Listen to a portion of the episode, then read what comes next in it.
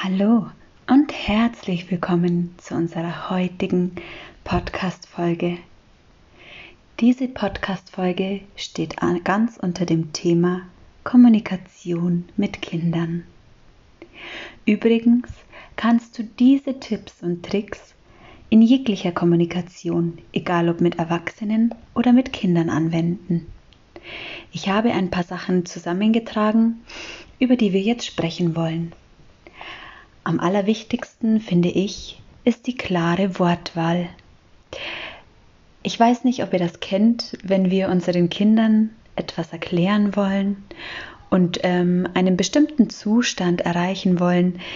Wir wollen zum Beispiel nicht, dass sie ähm, auf der Schaukel balancieren oder ähm, irgendeinen Blödsinn machen. Dann reden wir meist in einer Endlosschleife. Und die Kinder hören schon ab dem dritten, vierten Satz nicht mehr zu. Ja, so geht das weiter und weiter und weiter. Und wir kommen einfach nicht an den Punkt, an den wir eigentlich wollen.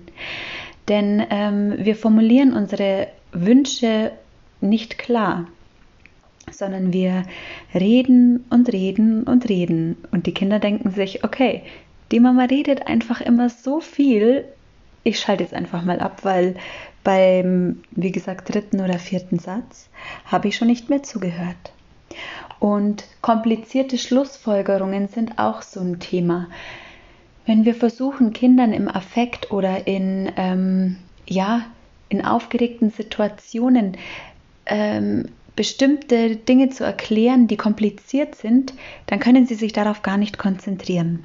Deswegen formuliere deine, dein Anliegen oder dein Wunsch immer klar und deutlich. Die Fußballer oder die Footballspieler ähm, haben Trainer, die nicht lange daherreden, sondern sie haben eine klare Kommunikation und deswegen funktioniert im Sport die Kommunikation auch so gut. Und wir können das ganz gut ähm, mit ja, mit unseren Kindern verknüpfen, denn auch sie brauchen eine klare Kommunikation. Die Mama will, dass ich das und das bitte nicht mache, weil es gefährlich ist. Nicht endlos schleifen, was könnte passieren und was ist daraus die Schlussfolgerung, da, da, da, da, da hören die Kinder dann schon nicht mehr zu. In der Ich-Form kommunizieren. Du hast schon wieder nicht deine Socken aufgeräumt. Du lässt ständig deine Wäsche liegen. Du räumst dein Zimmer nie auf. Wie hört sich das für dich an? Sind das Worte, die sich gut für dich anfühlen? Wie hört sich im Gegenzug? Ich würde mir wünschen, dass wir jetzt bitte gemeinsam aufräumen. Du räumst dein Zimmer auf und ich räume die Küche auf. Mir ist es einfach wichtig, dass Ordnung herrscht und es wäre toll, wenn wir das gemeinsam erreichen könnten. Oder ihr schließt einen Pakt und sagt, die Orte, an denen ihr euch gemeinsam aufhaltet, wie die Küche, das Wohnzimmer, das Elternschlafzimmer, sollen einfach ordentlich sein, weil ihr euch da wohlfühlen wollt und weil du ähm, dich einfach nur wohlfühlen kannst, wenn es wirklich ordentlich ist. Im Gegenzug dürfen die Kinder in ihrem Kinderzimmer auch eine gewisse Unordnung haben und man bespricht, dass man an einem bestimmten Tag, zum Beispiel einmal im Monat, ähm, eine Aufräumaktion startet. Dann sagt man aber nicht, du räumst jetzt dein Zimmer auf, sondern man könnte das als Spiel, ähm, ja, als Spiel deklarieren und sagen, hey, lass uns gemeinsam aufräumen.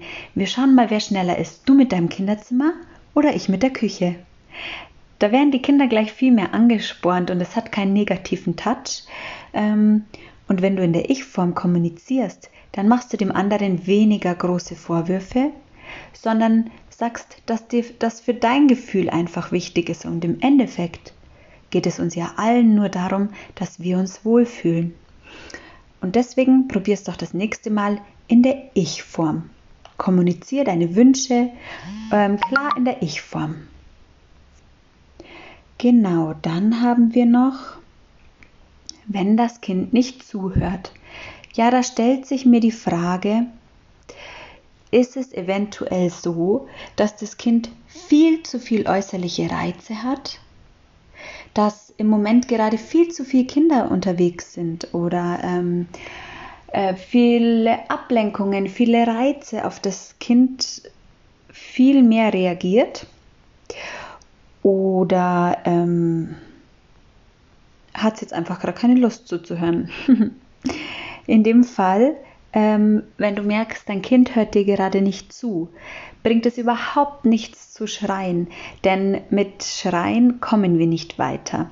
Natürlich passiert es jedem mal zu schreien und das ist auch völlig normal, aber wir dürfen hier auch ganz klar ähm, auf Augenhöhe des Kindes gehen. Das heißt, du gehst zu deinem Kind hin, gehst auf die Höhe deines Kindes, schaust ihm in die Augen, berührst es vielleicht leicht an der Hand, damit die Aufmerksamkeit auf dich gerichtet ist und baust den Blickkontakt auf.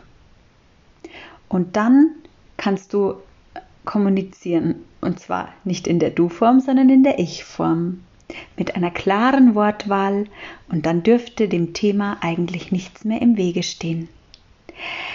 Ich hoffe, diese paar Tipps haben dir jetzt geholfen und du hast noch einen wunderschönen Tag. Mach's gut und bis bald.